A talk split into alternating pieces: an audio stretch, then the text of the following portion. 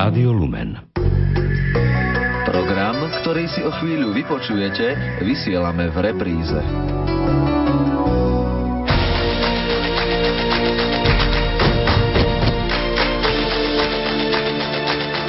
Duchovný obzor.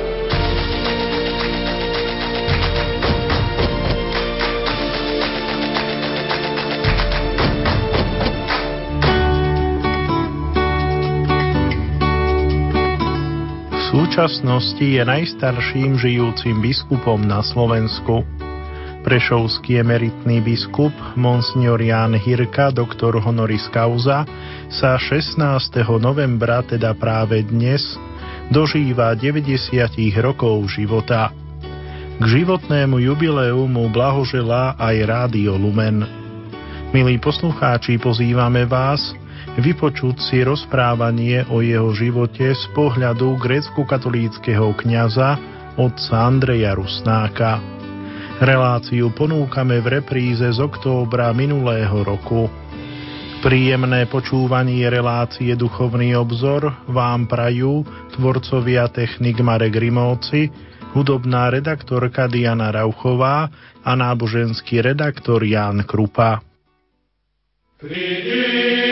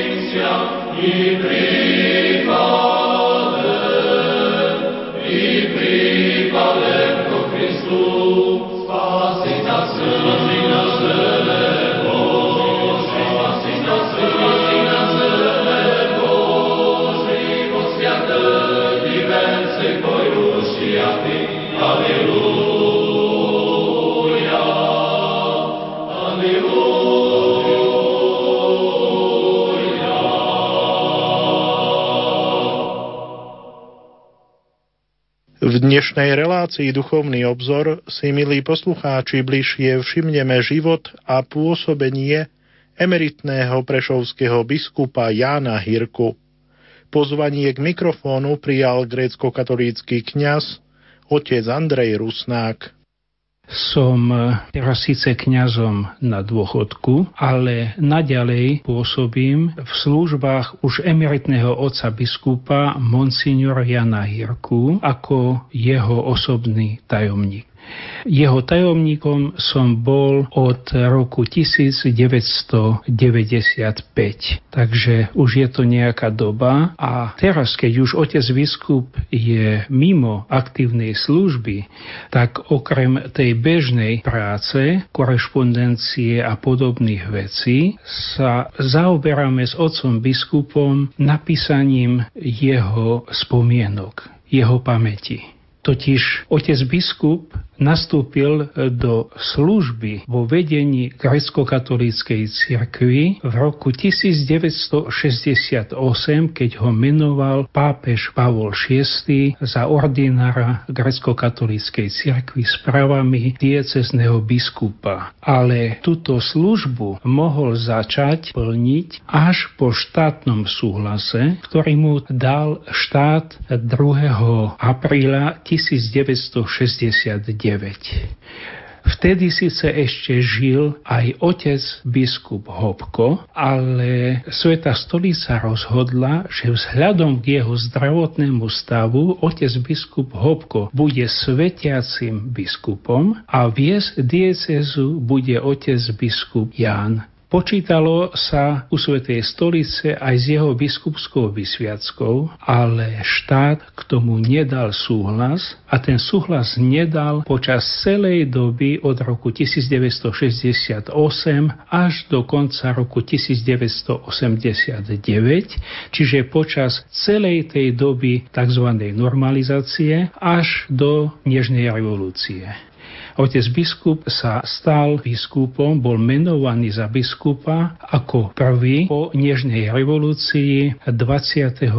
decembra 1989 pápežom Jánom Pavlom II. A jeho biskupská vysviacka sa uskutočnila v Prešove 17. februára 1990. Oh. I na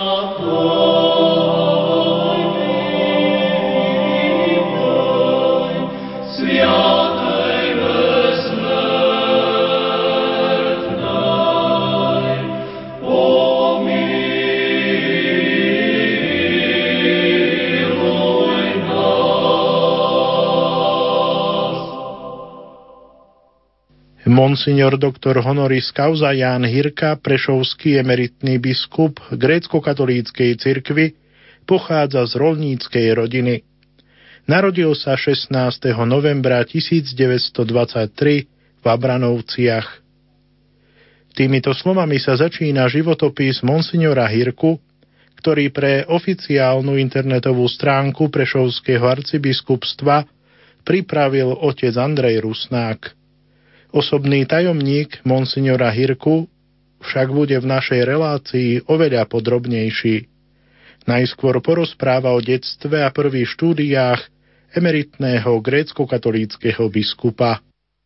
Otec biskup pochádza z nedalekých Abranoviec od Prešova. Je to dedinka, ktorá sa nachádza v takej trošička väčšej výške s kamenistou zemou a v tých časoch, keď sa on narodil, určite bola veľmi chudobná. Ani v týchto časoch dnešných není tam nejaké veľké bohatstvo. A aj v takýchto skromných pomeroch otec biskup teda aj žil. Jeho otec bol najprv rolník, ale potom sa ako vojak stal legionárom a dokonca bol aj v nejakej tej vojne vrátil sa späť a teda ako bývalý legionár mal určité výhody v nejakej tej štátnej službe, ale to netrvalo dlho. Otec biskup najprv chodil do školy, v rodných Abranovciach tam bola škola, ale len tie prvé ročníky.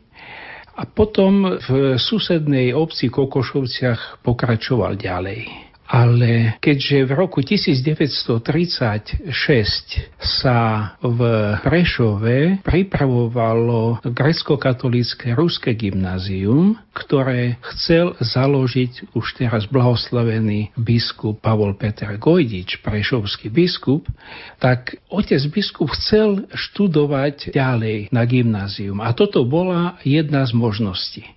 A aby to bolo ľahšie, tak mu poradil jeho kňaz, bol to rímskokatolický kňaz z Kokošoviec, aby sa naučil dopredu azbúku a ruštinu. A v ruskej Novej Vsi sa ruština na základnej škole učila a teda otec biskup posledný rok základnej školy bol v ruskej Novej Vsi.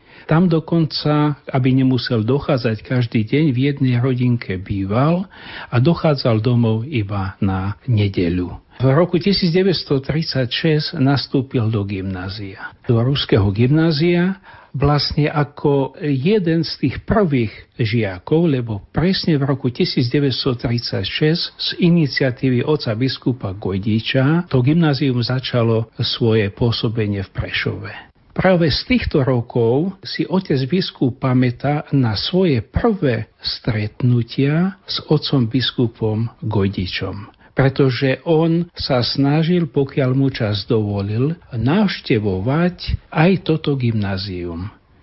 Obyčajne ho navštevoval práve v tých časoch, keď skončil pol rok, dávali sa vysvedčenia a teda aj sám chcel vedieť, ako tí žiaci na to gymnáziu napredujú. A tam práve z toho si pamätá otec biskup jednu vec, keď teda tam prišiel pán biskup Gojdič a prišiel ku nemu a ani sám nevie prečo ho objal a pohľadil. Toto si taký mladý chlapec určite zapamätal na celý život ale tiež veľkým impulzom bolo utrpenie, ktoré mali v rodine. Otec biskup mal mladšiu sestričku Margitu, ktorá bola vážne chorá. Niekoľko rokov doslova iba ležala, nevedeli jej pomôcť.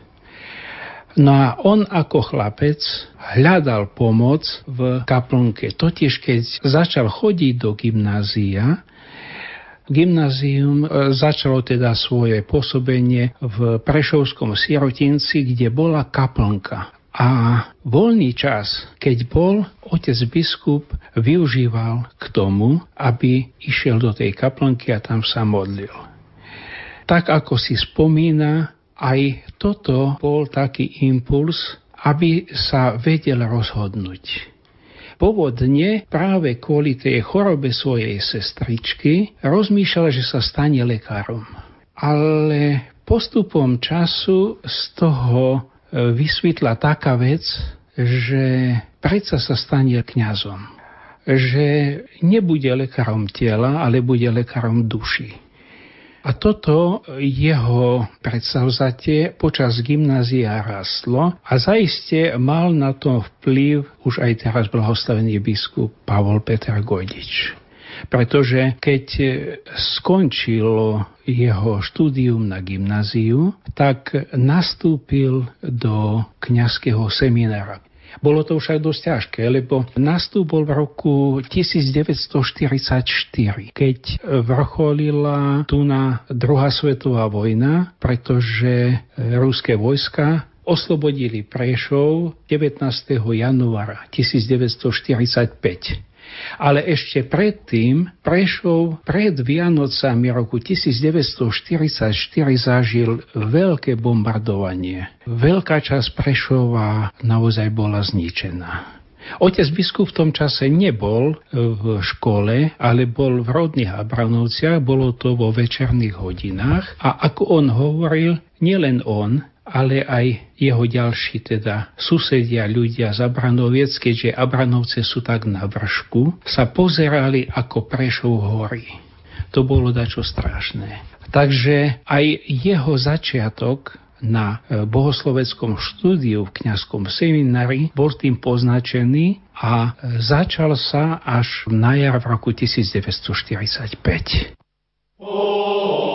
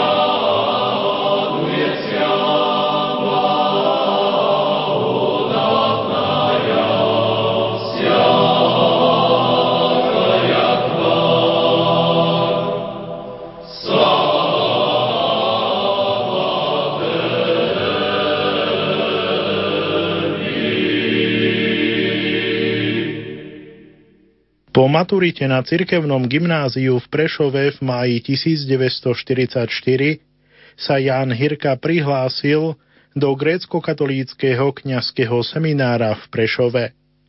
Teológiu začal študovať na grécko-katolíckej bohosloveckej vysokej škole v Prešove. Rozpráva jeho osobný tajomník, grécko-katolícky kňaz otec Andrej Rusnák. Bolo to veľmi dobré štúdium, jak on hovorí. Učitelia, ktorí tam boli, to boli veľké osobnosti. Medzi nich patril aj už tiež blahoslavený biskup Vasil Hopko. Otec biskup Gojdič, pretože chcel mať kňazov, ktorí majú aj ďalšie štúdia, už počas bohosloveckého štúdia hľadal vhodné typy bohoslovcov, ktorí by neskončili štúdium iba v Prešove, bola možnosť študovať v Prahe. Už vlastne po vojne otec biskup, keď už nastupoval do ročníka posledného, 5. v roku 1948, tak jeho aj s ďalšími desiatimi bohoslovcami otec biskup Gojdič poslal do Prahy na Teologickú fakultu Karlovej univerzity, kde mali pokračovať v štúdiu. Otec biskup, keďže už bol ako bohoslovec v poslednom ročníku, tam štúdia dokončil a v 49. roku dostal absolutorium.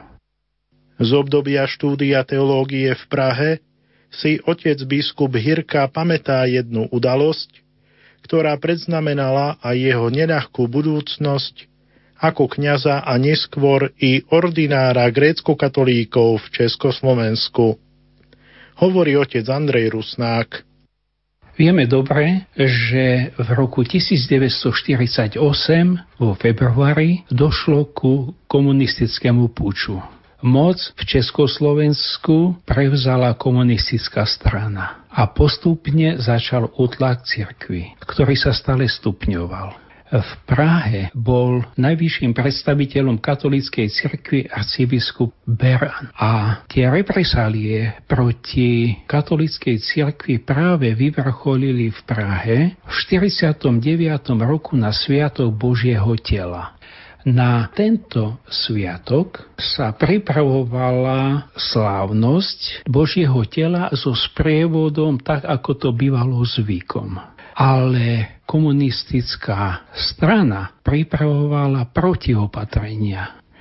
Na jednej strane všemožnými spôsobmi zamedzovali, aby veriaci sa dostali do chrámu svätého Víta, kde táto slávnosť mala byť a naopak zhromažďovali z celého okolia autobusmi svojich prívržencov, ktorých tam navozili a zaplnili vlastne svojimi ľuďmi chrám svätého Víta.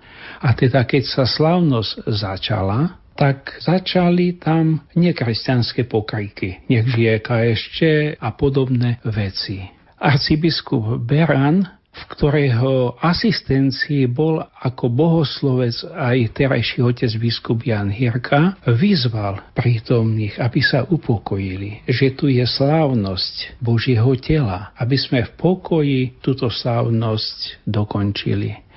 Ale veľmi to nepomohlo tak e, arcibiskup sa rozhodol, že svetu omšu v tichosti doslúži, tak aj ju doslúžil pod ochranou bohoslovcov vyšiel od oltára, išiel do zakristie a potom ku autu, tam už ho čakalo auto, ktoré ho odviezlo do jeho rezidencie, ktorá je vlastne nedaleko chrámu svätého Víta. A to vlastne boli posledné chvíle, keď tí ľudia, ktorí sa tam mohli dostať, arcibiskupa Berana videli. Pretože od tejto chvíle bol v domácom väzení a až po neviem koľkých rokoch na intervenciu Svetej stolici bol vlastne mu povolený odchod do Ríma. V asistencii arcibiskupa Berana boli bohoslovci, teda aj terajší otec, emeritný otec biskup Hirka. A štátna moc, aby im ukázala svoju silu, hneď v ten večer v seminári urobila dôkladnú prehľadku. A takým spôsobom im dala najavo, že budú poslúchať. No ale napriek týmto všetkým veciam, keďže aj v tom seminári boli predstavitelia seminára múdri, upozorňovali bohoslovcov, že by sa nedali vyprovokovať. Nech to v pokoji, v pokore prežijú a nič iného lepšieho sa nedá robiť. Tak sa aj stalo. Tak otec biskup v roku 1949 ešte nejaký ten čas bol do júna, keď vlastne urobil štátne skúšky a bol promovaný a odtiaľ odišiel koncom júna do Prešova, kde predložil svoje dokumenty o ukončení, o absolutóriu na Karlovej univerzite otcovi biskupovi Pavlovi Petrovi Gojdičovi. Israel.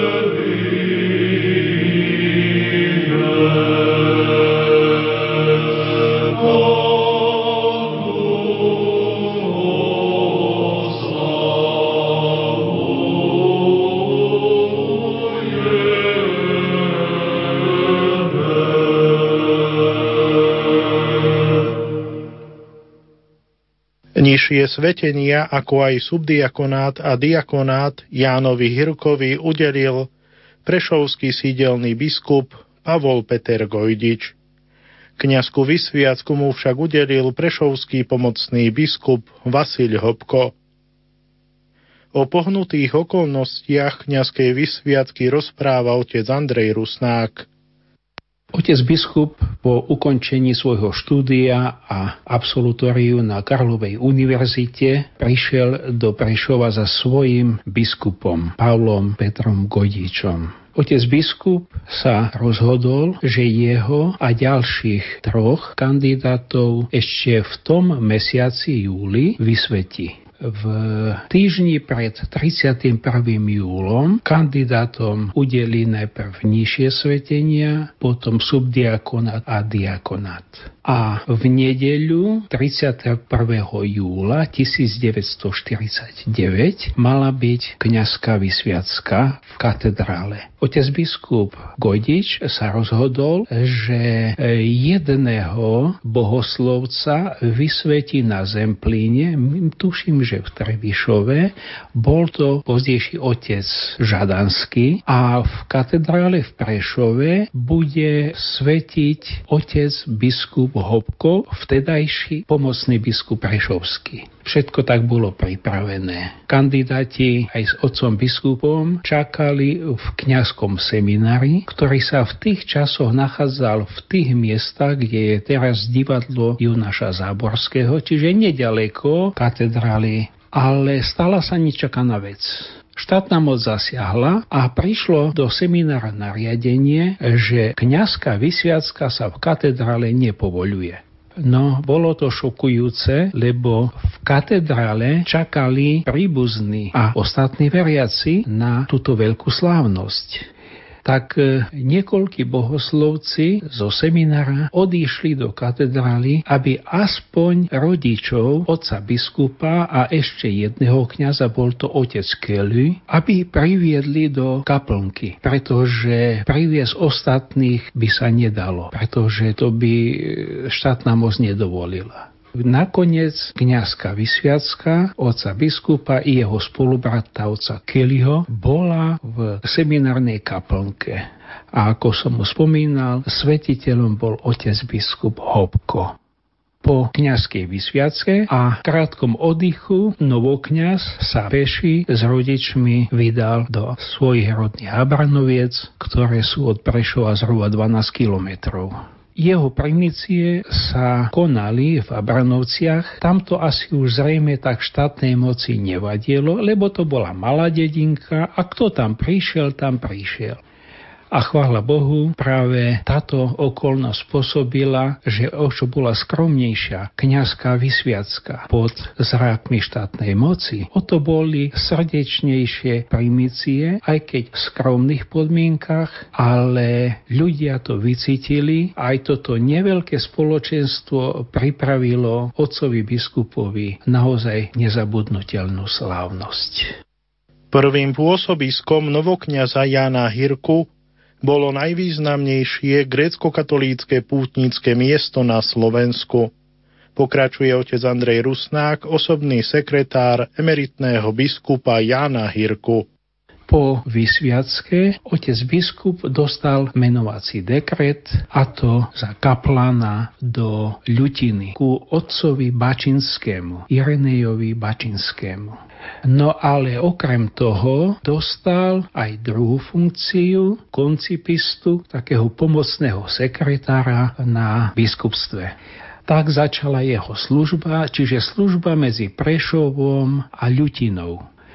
Jeho služba takto trvala až do tých čas, keď na biskupstva a aj na Prešovské biskupstvo prišli štátni zmocnenci aj do Prešova prišiel štátny zmocnenec, ktorý mal svojich pomocníkov a bola to vlastne istá okupácia biskupstva. Nič sa nemohlo konať bez ich vedomia. Všetko kontrolovali, poštu, príchody, odchody a vlastne otec biskup Pavol Peter Gojdič bol vlastne takýmto spôsobom internovaný.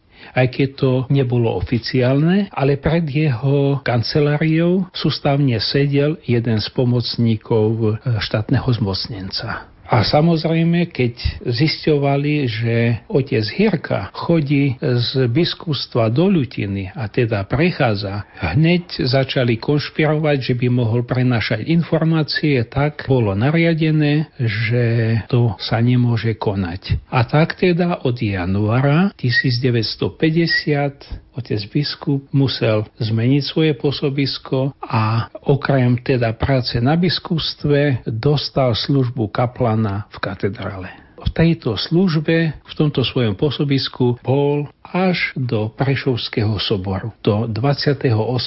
apríla 1950. Bolo to veľmi ťažké, pretože robiť pod e, sústavným sledovaním nebolo nikdy jednoduché, bolo to aj stresujúce, ale keď sa podarilo uvidieť z času na čas otca biskupa Gojdiča, pretože mu povolili vychádzku, ale obyčajne vždy ho sprevádzal príslušník tej bezpečnosti alebo jeho jeden z pomocníkov štátneho zmocnenca. Na otcovi biskupovi bolo vidno vždy pokoj. A tento pokoj sa vlastne prenášal aj na zamestnancov, ktorí videli, že ich predstaviteľ, ich pastier, ktorý naozaj je takto utlačaný, zachováva pokoj. A to bol naozaj Boží pokoj. Určite toto aj ostatným zamestnancom pomohlo.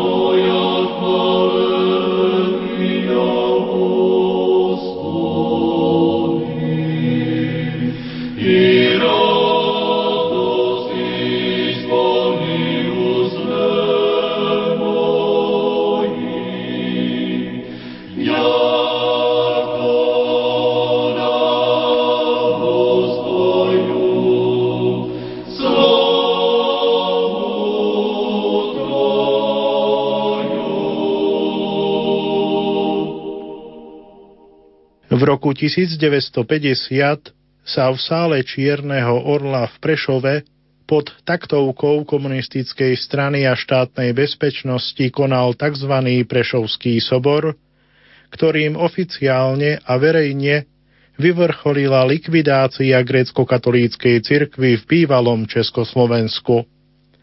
Na sobore bol prijatý vopred pripravený manifest s uznesením, podľa ktorého sa grécko-katolícky veriaci vracajú do pravoslávnej cirkvy. Manifest zrušil jednotu grécko-katolíckej cirkvy so Svetou stolicou a zároveň žiadal moskovského pravoslávneho patriarchu, aby grécko-katolíkov prijal pod svoju právomoc. Následky Prešovského soboru tvrdo pocítil aj otec Jan Hirka.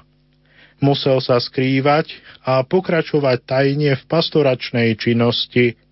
Popri tom pracoval ako pomocný robotník.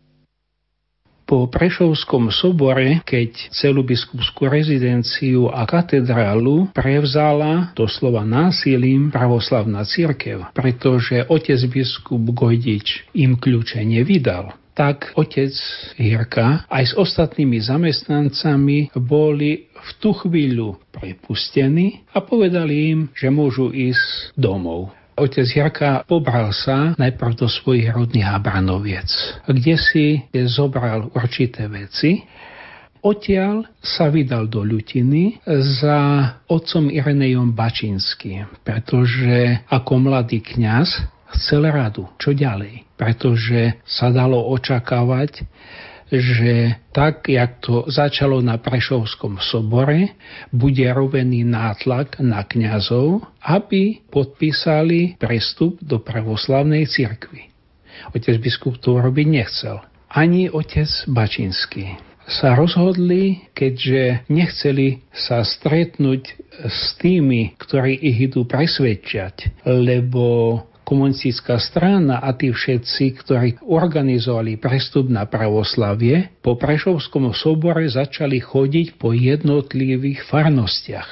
Čiže sa dalo predpokladať, že prídu aj do ľutiny. A aby ich na fare nenašli, tak sa oni snažili zdržavať cez deň niekde na poli alebo u niekoho iného. To nejakú dobu vydržalo, ale o niekoľko dní otec Janej Bačinsky ochorel, tak sa musel vrátiť. No otec Hirka sa rozhodol, že bude pôsobiť tajne. Predpokladal, že sa bude pokúšať nájsť, keď by sa dalo aj nejaké civilné zamestnanie.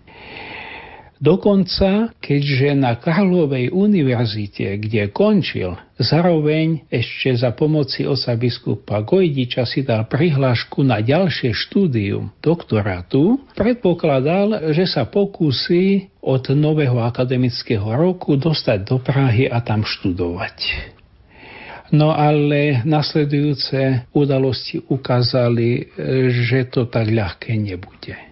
Každý kňaz, ktorý nepodpísal pravoslavie, bol zároveň aj hľadaný pod rôznymi rúškami teda aj otec Jirka. Takže mu neostávalo nič iné, len sa snažiť tajne pôsobiť a ukrývať. Miesta svojho tajného pôsobenia hľadal u rôznych príbuzných. I v Prešove, i v okolí Prešova.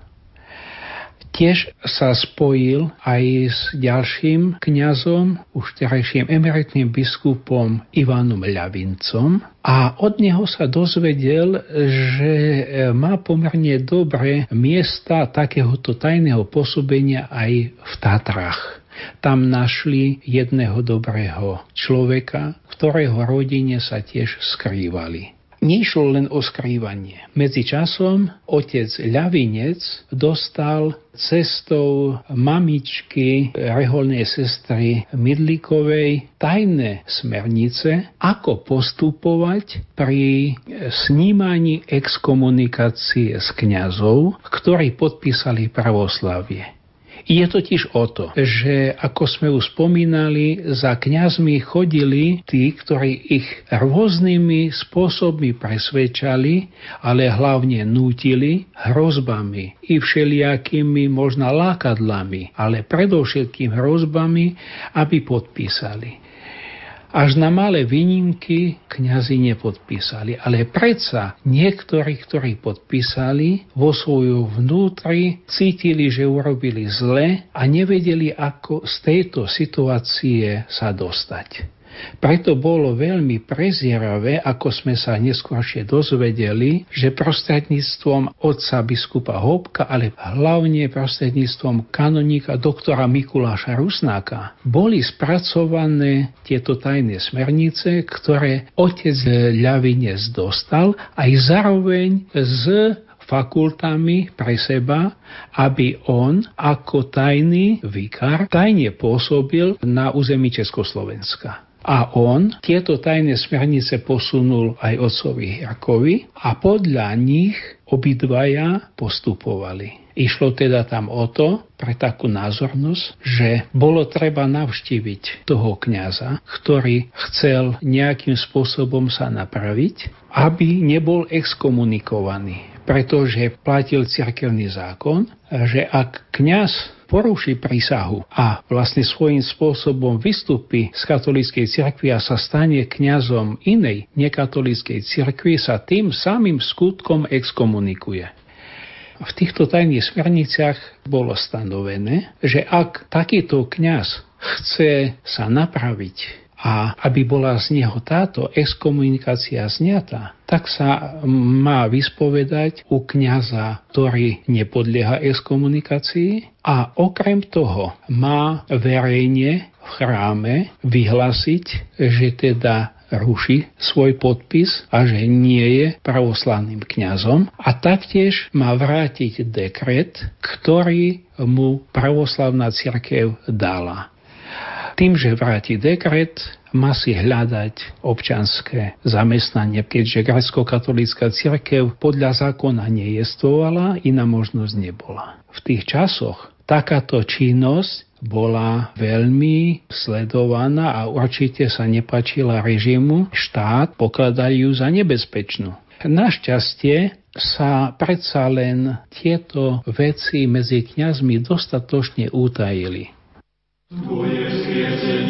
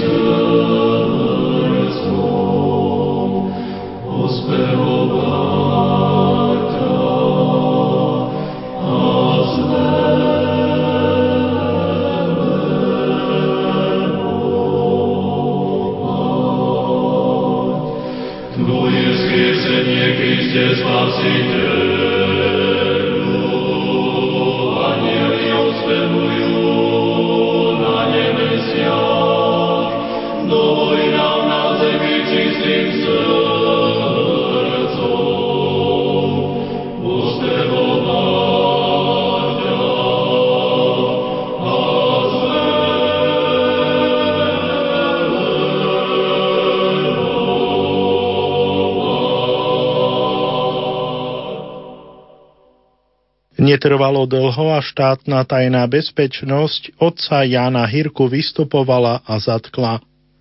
Pre otca Hirku sa začalo niekoľkoročné ťažké väznenie pre vieru. Hovorí grécko-katolícky kňaz Andrej Rusnák, ktorý je osobným tajomníkom prešovského emeritného biskupa. Oca biskupa Jarku síce o dva roky sa podarilo EŠTB zatvoriť. Stalo sa to 25. oktobra 1952, keď otec biskup ochorel pretože predtým pracoval v Trenčíne, kde hasil vapno, aj s otcom biskupom Ľavincom, proste pracovali tam na prehrade. No a ako chorý si hľadal kde miesto a v Prešove mal bratranca, tak skúsil byť u neho. No a nejakým činom sa e, samozrejme štátnej moci podarilo zistiť jeho miesto, no a bol zatvorený. Vzali ho do väzenia v Prešove, to bolo v oktobri, a v apríli, čiže do apríla 1953 bol vo väzení, v ťažkom väzení, ako otec biskup hovorí, že to bolo z tých väzení najťažšie väzenie, tzv. stalinský režim. Vodenie so zaviazenými očami, samotka, veľmi prísne straženie, a naozaj bolo to veľmi deprimujúce, vysluchy každú chvíľu, vodne v noci, aby človeka zlomili. Aj keď súd bol v apríli 1952, otcovi biskupovi nevedeli nájsť nič iné, iba že ako podľa nich bývalý grecko-katolícky kňaz tajne slúžil sveté liturgie. Čo on ani nepopieral, pretože on bol kňaz a slúžil vtedy platil zákon o dozore nad cirkvami a podľa tohoto zákona, podľa trestného zákona, teda on porušil paragraf, v ktorom sa hovorilo o marení dozoru nad cirkvami a náboženskými spoločenstvami. Preto bol odsudený na 3 roky väzenia. Odtiaľ ho odviezli do Leopoldova, on sa odvolal necítil sa viny v tom, že prečo však ako kňaz on e, nerobil verejné služby, slúžil sám a keď niekto prišiel, to bola druhá záležitosť. Bol následne krajský súd, a krajský súd potom zmenil toto väzenie z troch rokov e, na jeden rok.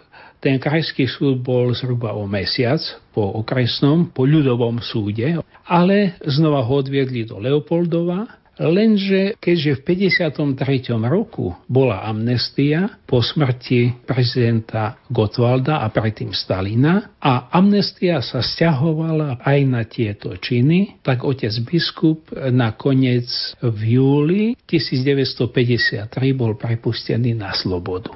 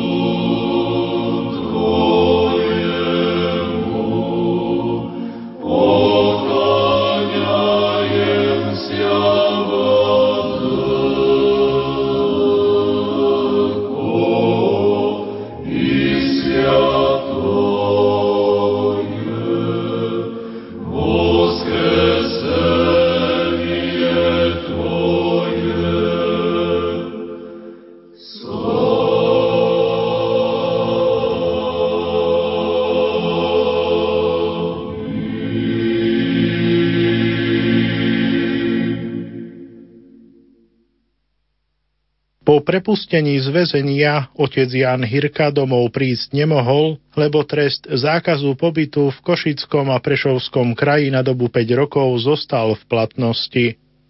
Pokračuje otec Andrej Rusnák. Keď otec Hirka prišiel z väzenia z Leopoldova domov, policajt hneď bol u nich a hneď mu prikázal, vy tu nemáte čo robiť, vy tu nesmiete e, na tomto území byť. Otec Hirka si pobral najnudnejšie veci a musel odísť. Napadlo ho, že keď teda nemôže byť tu na, na východnom Slovensku, tak skúsi na stredné Slovensko. Božie cesty sú nevyspytateľné. Tak tie ho zaviedli do Brezna. Nevedel, že či tam niečo nájde. Prišiel do Brezna a povedal si, tam je nejaká fabrika, bola tam ostareň Brezno, tak pokúsim sa, či ma nepríjmu. Šťastie bolo v tom, že Brezne sa stretol so svojím spolubratom, otcom Antonom Minčíkom. Totiž otec Anton Minčík nepodpísal pravoslavie a keďže bolo niečo starší kňaz, ho nevyviezli na české pohraničie, pretože sám sa rozhodol, že on odíde e, z východu a usadil sa v mýte pod Ďumbierom pri Brezne a v Mostarne Brezne si našiel miesto, pretože tam pracoval jeho známy a bol riaditeľom Mostarne. Cez oca Minčíka sa aj otec Hirka dostal do Mostarne Brezno takýmto spôsobom, že sa ho pri nastupe nikto nepýtal, že je bývalý kňaz. Takže tam nastúpil. No ale ako vieme, štátna moc vždy na tých svojich príde.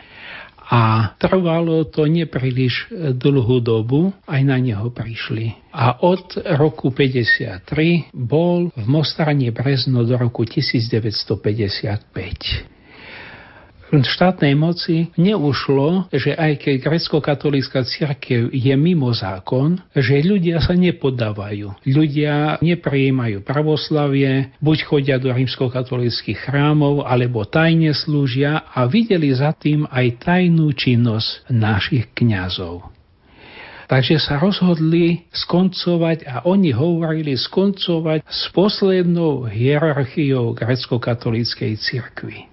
Keďže v lete sa im v roku 1955 podarilo vypatrať a nájsť otca Liavinca, ktorý sa skrýval v Lúčivnej v tom čase akurát u pani doktorky Midlíkovej. Potom postupne sa im podarilo zatknúť aj ďalších a v septembri 1955 prišiel radaj na oca Hirku. 20. septembra 1955 otec Jirka bol zatknutý po krátkej domovej prehľadke, pretože býval v súkromí. Ho odviezli do Košic a v Košiciach od septembra 1955 až do júna 1956 bol vo vyšetrovacej väzbe on sám nevedel, že sú tam aj ostatní, lebo mu to nehovorili, ale podľa výsluchov, ktoré boli každý deň, vodne v noci, a to boli celodenné výsluchy, dlhé výsluchy, vytúšil podľa toho, čo mu nadhazovali vyšetrovatelia, že čo si vedia. Až tam sa dozvedel, že vypatrali vyšetrovatelia aj tie už spomínané tajné smernice, ktoré teda využíval aj otec Hirka vo svojej tajnej činnosti.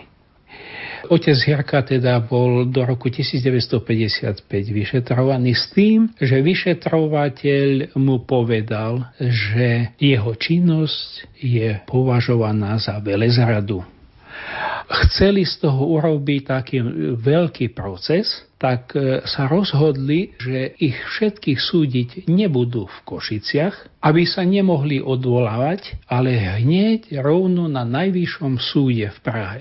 Čiže keď najvyšší súd vyniesie rozsudok, už sa odvolať nedá. Takže ich všetkých presunuli do Prahy, kde bol po určitom čase, 56. roku od júna ešte do konca augusta boli vo väzení na Pankráci a potom bol najvyšší súd, ktorý bol od konca augusta do začiatku septembra, kde podľa nich súdili najvyššiu hierarchiu grecko-katolíckej cirkvi. Na tomto súde vtedy sa zišli vlastne všetci bolo určité šťastie, že to bolo už v roku 1956. Pretože v roku 1956 už boli známe maďarské udalosti, kde bola podľa komunistov kontrarevolúcia v Maďarsku a podobne. Takže aj tu už ten tlak komunistov na církev nebol až taký veľký. A okrem toho, druhá vec bola taká, že možná práve to, že celý urobiť ten súd na najvyššom súde v Prahe pomohlo vlastne odsúdeným. Pretože v tom čase sa zdalo, že sudcovia v Prahe nie sú až takí zaujatí, ako tu bolo tu na východe. Taktiež sa obvinení, teda aj otec Jirka, cez svojich rodičov snažili získať nejakých lepších obhajcov. A to sa aj dosť podarilo po vypočutí pri tom celom procese Najvyšší súd musel uznať, že to, čo obžalovaní spáchali, nebola velezrada, iba nepriateľské združovanie proti republike. Povie sa, že to iba, ale bolo to dosť dôležité, pretože Velezrada sa podľa všetkého trestala od 10 rokov do trestu smrti. A nepriateľské združovanie proti republike malo podstatne nižšie sazby. Myslím, že tam boli sazby do 5 rokov prebehu tohoto procesu hlavní obžalovaní mali dostať tých 5 rokov, ale vzhľadom k tzv.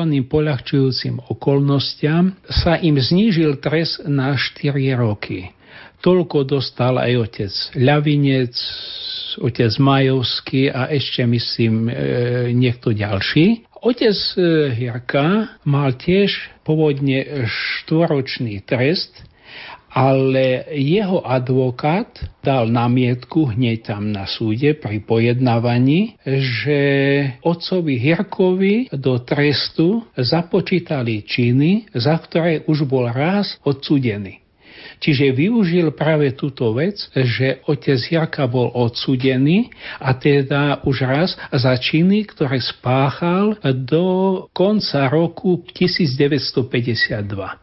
a teda požadoval, že teda nemôže byť znova súdený za tieto činy, čiže mohli ho súdiť iba za činy po roku 1952. Súd síce s nevoľou to prijal, ale znižil mu trest na 2,5 roka, nepodmenečne pochopiteľne. Ale zase treba povedať, že po vyniesení rozsudku a po niekoľkých dňoch jeho a ďalších naložili do autobusu a odviezli na, hadam, najťažšie väzenie v Československu. Bolo to Týne pod Krkonoši, kde bol tmavý dúl, tak sa to menovala táto baňa. Oficiálne Zdeniek nejedli.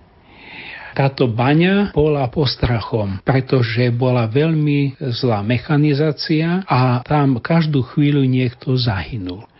Dolovalo sa tam uhlie spolu s uranovou rúdou vo veľkej hĺbke, vyše 1000 metrov, 1000-1100 metrov.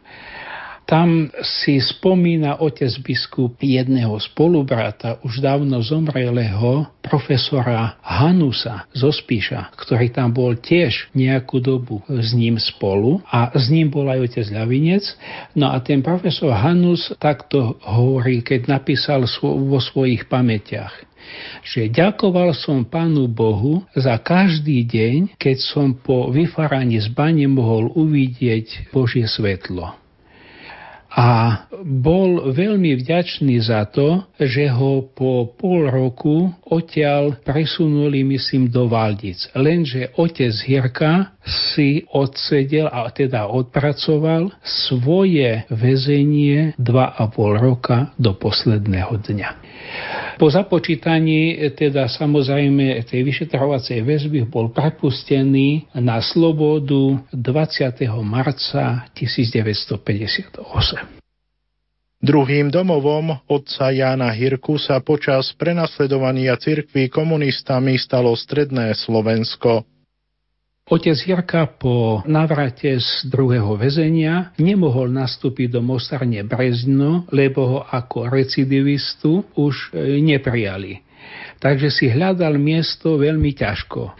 Cez zase známych podarilo sa mu nájsť miesto v podbrezovskej nemocnici ako pomocný robotník pracoval na dvore, kde zbieral odpadky a potom po nejakom čase si urobil aj kurz kuriča, pracoval ako kurič kotolni ale keďže lekári vedeli, že vie latinsky, tak sa počase ho snažili stiahnuť, aby im trocha pomáhal písať dokumenty.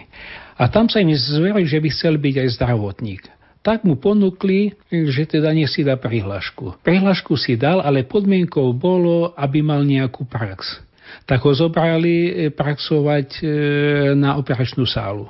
A otec Jarka po zapracovaní bol anesteziolog.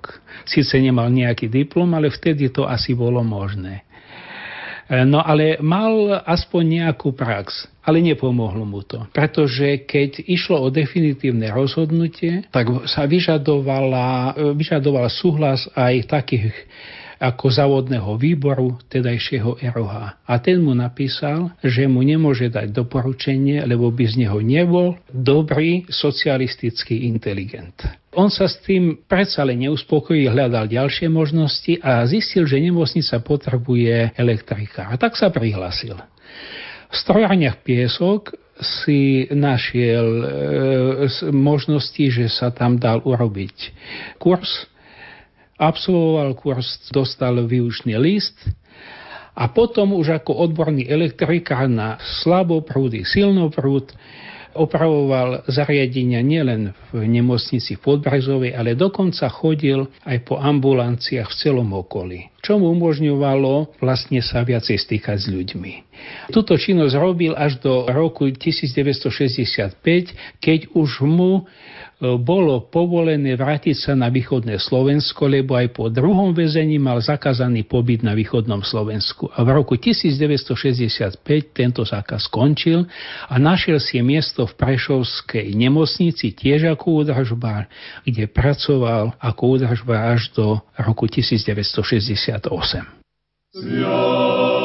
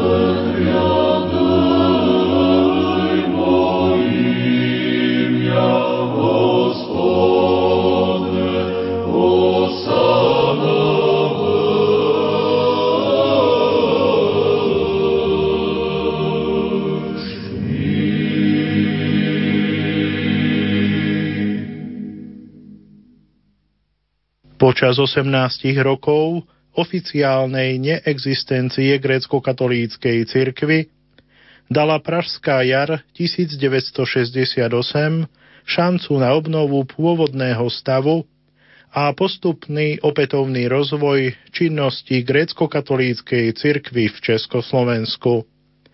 Podiel oca Jána Hirku na tomto procese osvetľuje jeho osobný tajomník otec Andrej Rusnák. Prišiel rok 1968, s ním Pražská jar a aj sa začali ozývať grecko-katolíci, hlavne kňazi. V apríli 1968 bolo prvé veľké zhromaždenie grecko-katolíckých kňazov v Košiciach na biskupskom úrade, kde prišiel z veľkého oseku aj otec biskup Hopko, asi nejakých 120 kňazov. Presný počet takto z pamäti neviem, ale prišli tam naozaj takmer všetci kňazi, ktorí len mohli, prizavládali. Toto bol naozaj impozantný začiatok, ktorý všetkých kňazov povzbudil, že prišiel čas, aby sa konalo naozaj razantnejšie a aby sme sa pokusili, aby sa kňazi pokusili vrátiť ku svojim ľuďom, ku svojim veriacim. A naozaj sa to aj tak stalo. Vznikol tam akčný výbor, ktorý teda prevzal organizačnú časť, aby to bolo nejak koordinované, čo s tým kňazi súhlasili veľkou osobnosťou okrem oca biskupa Hopku, ktorý bol zdravotne na tom trocha ťažšie, ale bol to, bola to osobnosť, čo bolo dôležité. Veľkou osobnosťou bol otec Morín, ktorý vlastne bol takou dušou toho akčného výboru a ďalší samozrejme kňazi. A medzi členov akčného výboru patril aj otec Hierka. Ten e, začal pôsobiť ako člen akčného výboru predovšetkým tu v Prešove, kde sa podarilo prevzať v júli katedrálu a vlastne začal aj tu v Prešove život grecko-katolíckej cirkvi byť taký zjavnejší, pretože mali sme vlastný chrám. To bolo veľmi dôležité. Tieto dobre vyvíjajúce sa udalosti, kde naši veriaci sa vracali späť a teda aj naše chrámy prichádzali do našich rúk, tomu urobil koniec, ani nie taký koniec, ale také veľké pribrzdenie 21. august, príchod okupačných vojsk. To určite veľmi spomalilo všetko, aj dokonca zabrzdilo. No aj napriek tomu všetkému, otec biskup, tedajší otec Hirka teda, dostal 21. decembra 1968 zo Svetej stolice menovanie za ordinára grecko-katolíckej cirkvi s právami diecezneho biskupa. Toto menovanie doniesol osobne otec biskup Hopko, ktorý v decembri 1968 bol na navšteve u papeža Pavla VI i na príslušných ďalších úradoch. A bolo to také symbolické a aj dosť e, dôležité, pretože v tom menovaní kňaz Jirka sa má stať ordinárom a otec biskup Hopko má byť svetiacím biskupom, čiže z hľadiska úradu jeho podriadeným. To medzi kňazmi vyvolalo aj trocha tak, že prečo sa to stálo alebo niečo takého ale otec biskup Hopko povedal jasne Roma Lokuta, kauza finita. Rím prehovoril, kauza je uzavretá. A naozaj otec biskup Hopko bol si vedomý toho všetkého i svojho telesného utrpenia i toho všetkého a naozaj sa chytil tejto služby. Naša grecko-katolícka cirkev práve to potrebovala pretože tú organizačnú zložku a toto všetko veľmi ťažké vyjednávanie i behanie po úradoch, po rôznych inštitúciách, to by bolo pre oca biskupa Hopku absolútne nepriateľné a veľmi ťažké. A naopak, bolo ho treba šetriť preto, aby on mohol vykonávať všetko, čo biskup iba môže vykonávať. A to predovšetkým svetiť kňazov. Pretože ordinár môže vykonávať všetko ostatné, ale kňazov svetiť môže iba biskup. A samozrejme aj druhá možnosť, druhá vec, ktorá bola veľmi dôležitá, osobnosť biskupa bola veľmi dôležitá medzi ľuďmi, aby otec biskup mohol, pokiaľ mu to len zdravie dovoľovalo, chodiť na slávnosti aj na posviatských chrámov a vôbec medzi ľuďmi, koľko sa len dalo a aby nebol zaťažovaný tým veľmi strašným vyjednávaním, ktoré naozaj trvalo dlhé roky. A túto vec práve prevzal na svoje pleca otec Hirka, ktorý síce sa nemohol hneď ujať tejto funkcie, pretože štátna moc mu dala súhlas až 2. apríla 1969. Čiže vykonávať podľa práva ju vykonávalo 2. apríla 1969. V týchto ťažkých podmienkach musel pracovať vlastne ešte celých 18 rokov. Boli to veľmi vyčerpávajúce jednania, veľmi tvrdé. Bolo treba u každého kňaza vybavovať štátny súhlas. Cirkevní tajomníci strehli na každé slovo. A otec e, ordinár vtedajší to aj tak robil. Tam sa pamätám na jednu takú záležitosť. Neboli sme spokojní, grecko-katolíci neboli spokojní s tým, že sa chrámy a ostatné budovy, farské budovy a tak ďalej nevracajú. Tak sa zorganizovala podpisová akcia. E, zorganizovali ju e, niektorí kňazi, ako hotovú vec a povedali otcovi biskupovi, že teda už sme to spustili a organizujeme takúto akciu. No ale samozrejme, že na to prišli štátne inštitúcie. No a v tom momente išli po vynikoch. V takýchto prípadoch, ako bol aj tento, a to nebol iba jeden, otec biskup tú zodpovednosť vždy preberal na seba. Pretože on ako ordinár bol menovaný Svetovou stolicou. A teda, aj keď to vôbec nebolo povoli štátnej moci, lebo biskupskú vysiacku mu preto nepovolili, ale e, nechceli napriek týmto všetkým veciam riskovať nejakú medzinárodnú blamáž, pretože by to museli vyjednávať niekde inde, ne u seba. A štátny súhlas mohli kňazovi zobrať kedykoľvek.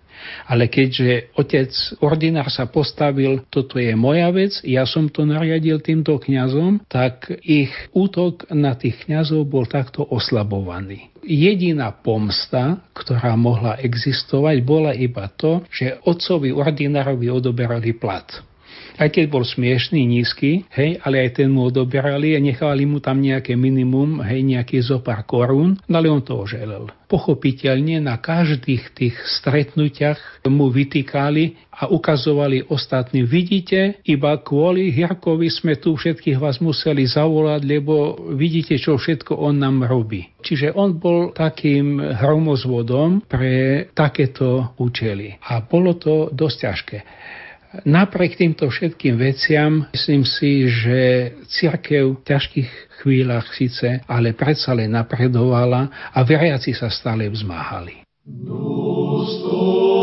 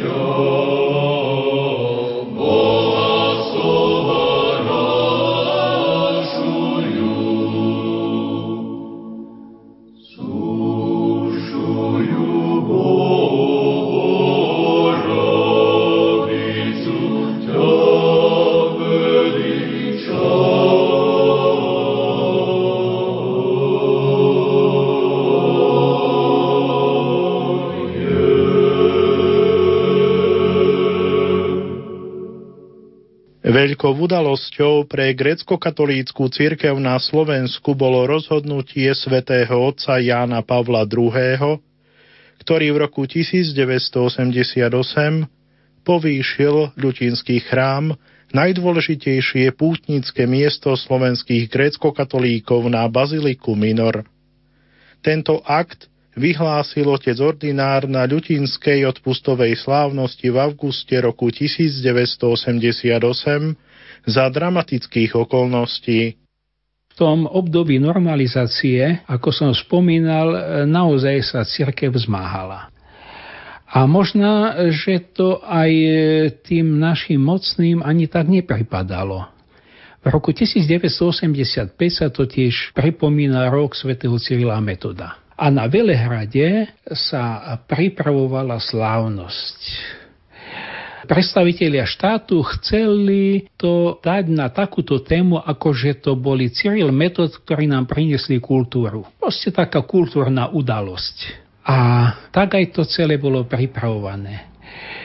Z Ríma prišiel predsa, len už v tom čase povolili, prišiel e, na túto slávnosť Casaroli, kardinál. A to bola taká zaujímavá vec, pretože to bolo poprvýkrát, kde by mal verejne predstaviteľ Vatikánu vystúpiť. Naozaj sa to aj uskutočnilo, lenže keď prišli na Velehrad, predstavitelia štátu zistili, že tam je množstvo ľudí. Ľudia sa zmobilizovali, ľudia tam prišli, aj keď im kladli počas cesty na Velehrad rôzne prekážky.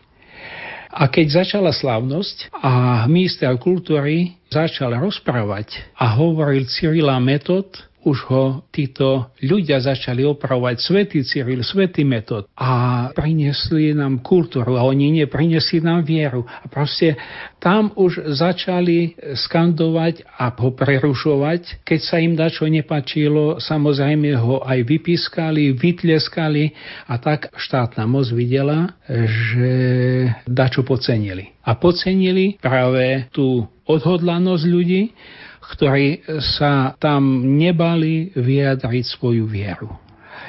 Urobili aspoň tí predstavitelia také opatrenia, že nedovolili ani biskupom, ani Kasarolimu, ktorý teda doniesol od pápeža Jana Pavla II. rúžu do baziliky pre Pánu Mariu, aby ju odovzdal do baziliky ale keď slávnosť skončila, okamžite urobili konvoj a všetkých oficiálnych predstaviteľov, čiže z Ríma i biskupov, naložili do aut a odviezli na asi 40 kilometrov vzdialený zámočok, kde bol hermeticky uzavretý prístup. Vtedy bolo vidno, že sa štátna moc prvýkrát zľakla. A snažili sa niečo pre to robiť. Ale myslím si, a to potvrdzujú aj tí pamätníci, že ľudia videli, že sa netreba dať zastrašiť. A predovšetkým od tohoto roku to postupne sa stupňovalo. Potom mohol prísť aj prvý piatok v Bratislave v 88. roku takto išlo ďalej a myslím si, že toto nadšenie stúpalo. Bolo to poznať aj na slávnostiach, bolo to poznať aj na odpustových slávnostiach.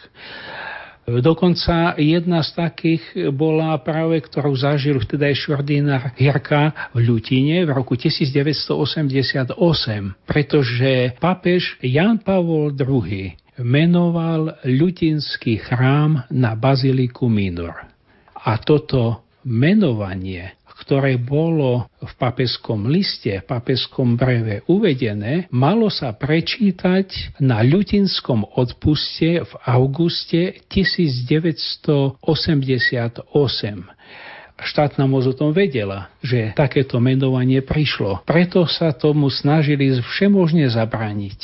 Dokonca vyplý prúd a rôznymi takýmito vecami, ale nepodarilo sa im to. Naši ľudia našli spôsob, že aj pri oficiálne vypnutom prúde našli náhradný zdroj a sa to vyhlasilo. Tam bolo vidno, že postupne štátna moc strácala svoju faktickú moc. A to myslím, že nepostrehli a postrehli to až vlastne v roku 1989.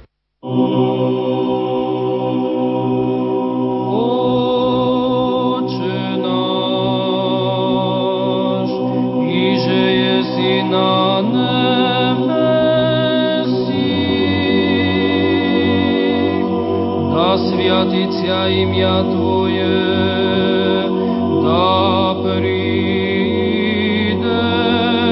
царствие Твое, да будет воля Твоя, яко на небесих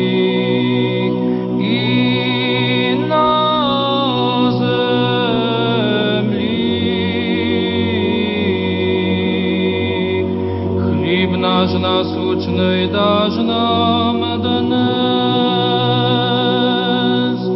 і остави нам долг наша, якоже й ми оставляєм должником нашим, і не воведи нас во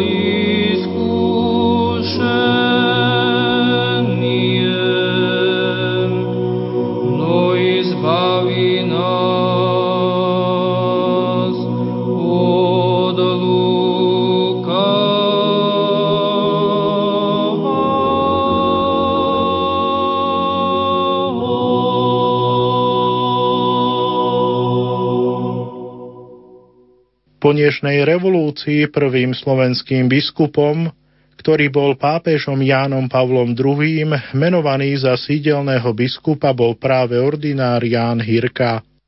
Bolo to 21. decembra 1989. Jeho biskupská vysviacka sa uskutočnila v Prešove 17. februára. Keďže sa očakával príchod veľkého množstva kňazov, biskupov a množstva veriacich, vysviacka sa uskutočnila v meskej športovej hale, ktorá bola naozaj na tejto slavnosti skutočne preplnená. Bolo to naozaj impozantné podujatie, ktoré sledovalo sa aj cez televíziu a bez pochyby dodávalo sílu aj ostatným veriacim, ktorí nemohli prísť na túto vysiacku, mali možnosť sledovať ju takto cez túto televíziu. No a pochopiteľne potom po nej sa rozbehli aj menovania i vysviacky ďalších biskupov na Slovensku a vlastne Slovensko počas roku 1990 malo obsadené všetky biskupské stolce. Pre oca biskupa Hirku začala nová etapa. Bola tu síce sloboda, ale napriek tomu, ako aj sám on hovorí, mal takmer holé ruky, pretože všetky chrámy, všetky farské budovy a to všetko bolo v rukách inej cirkvi, pravoslavnej. Toto všetko bolo treba tiež dať do poriadku, ale boli aj iné veci strašný nedostatok kňazov, pretože kňazov aj počas normalizácie sústavne ubudalo množstvo farností e, neobsadených a naopak na druhej strane ľudia prosili o kňaza. Preto medzi jeho také prvé úlohy, ktoré si hneď postavil, bolo teda naozaj rozprúdenia toho náboženského života a teda slavenia liturgii bolo obnoviť bohosloveckú fakultu, kňazský seminár. A podarilo sa tomu e, za pomoci veľmi dobrých spolupracovníkov, že sa našlo pochopenie a už v školskom roku, akademickom roku teda 1990-91 začalo vyučovanie. Sice o niečo pozdejšie v novembri 90, ale začalo. A to bolo vlastne to najdôležitejšie a naozaj veľmi dobré, že otec biskup e, takto e, rozprúdil, pretože trvalo to síce chvíľu, ale postupne kňazov začalo pribúdať. Takisto pribudali aj opravené chrámy. Bolo množstvo podujatí a ten náboženský život v našej cirkvi sa naozaj rozprudil. Pomohla k tomu rozpravdeniu aj prvá navšteva svätého otca eh, Jana Pavla II. už v 90. roku v Bratislave. Ale predovšetkým v roku 1995, keď pápež Jan Pavol II prišiel do Prešova, kde jednak prišiel do katedrály a pomodlil sa priamo pri ostatkoch biskupa mučeníka Pavla Petra Gojdiča a potom sa stretol s grecko-katolíkmi. Urobil ešte jednu veľkú vec ekumenickú, prišiel k pomníku evangelických mučeníkov. To evangelická církev pokladala za menší zázrak. Treba povedať, že práve pápež Jan Pavol II dal aj väčší impuls, aby sa okrem tej veci organizačnej pracovalo aj na procesu blahorečenia našich biskupov Gojdiča a Hopku. A táto vec sa naozaj počas služby oca biskupa Jarku podarila. Samozrejme, že takýto proces blahorečenia pre zainteresovaných je naozaj náročný proces a naša církev s nimi nemalo skúsenosti, ale našlo sa riešenie a i odborníci, ktorí boli k tomu potrební a proces blahorečenia bol završený. 4. novembra 2001 v Ríme bol teda Boží služobník, biskup mučeník Pavol Peter Gojdič pápežom Janom Pavlom II vyhlásený za blahoslaveného spolu s reholným kňazom redemptoristom otcom Dominikom Trčkom. Čiže odrazu 4. novembra mala naša církev dvoch blahoslavených.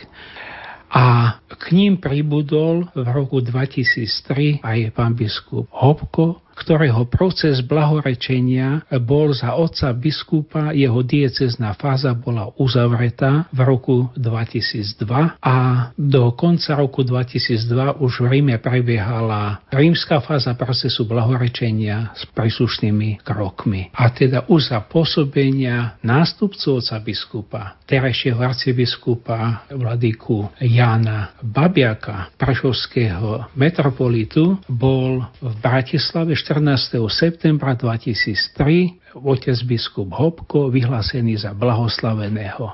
A bola to vlastne aj posledná cesta pápeža Jana Pavla II. na, Slovensko, ktorý naozaj ukázal, že aj napriek veľkým zdravotným ťažkostiam na Slovensko prišiel a to, čo pri osobnej audiencii otcovi biskupovi Jarkovi ešte v roku 2002 povedal, že ja prídem a budem blahorečiť, splnil splnil.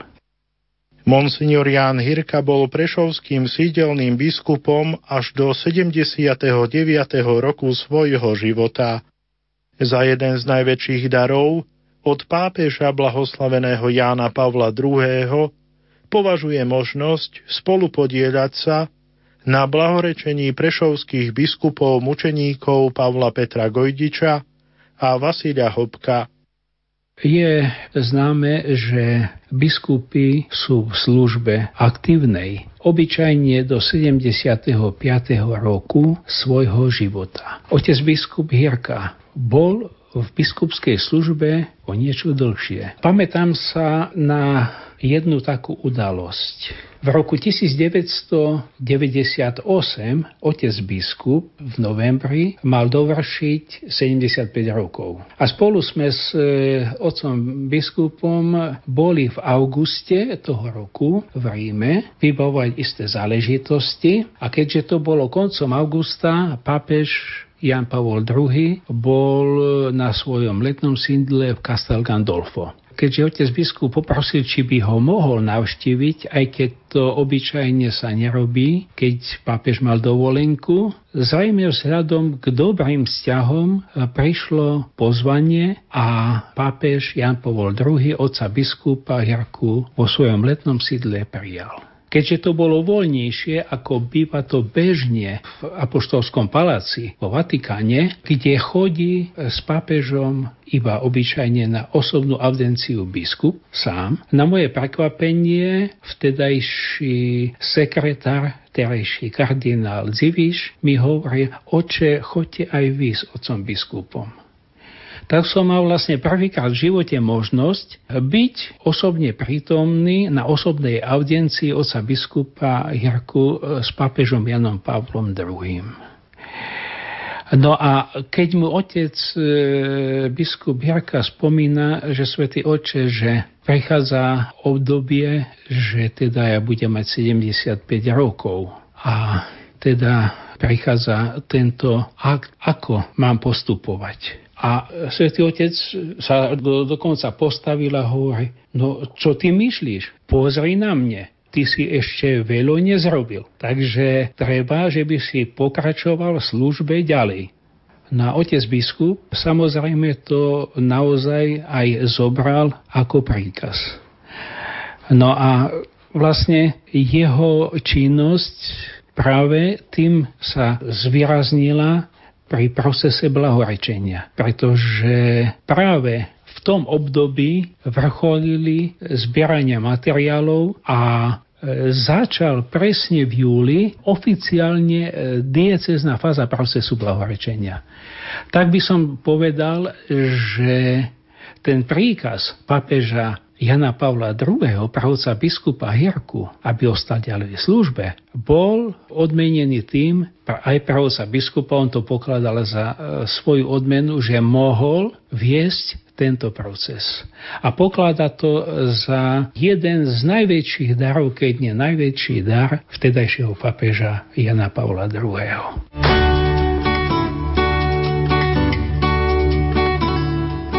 Milí poslucháči, v dnešnej relácii Duchovný obzor sme vám priblížili život a dielo prešovského emeritného biskupa Monsignora Jána Hirku.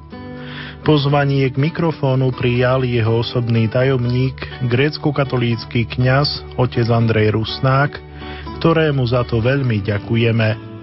Otcovi biskupovi Jánovi vyprosujeme do ďalších rokov z Rádia Lumen zdravie, šťastie a Božie požehnanie a ešte mnoho rokov života a vám, milí poslucháči, ďakujeme za vypočutie relácie. Požehnanú sobotu vám želajú hudobná redaktorka Diana Rauchová, technik Marek Grimovci a náboženský redaktor Ján Krupa. Pod tvoju církvy, príjmi nás, Mária, svoje detky, si naša ochrana, zbav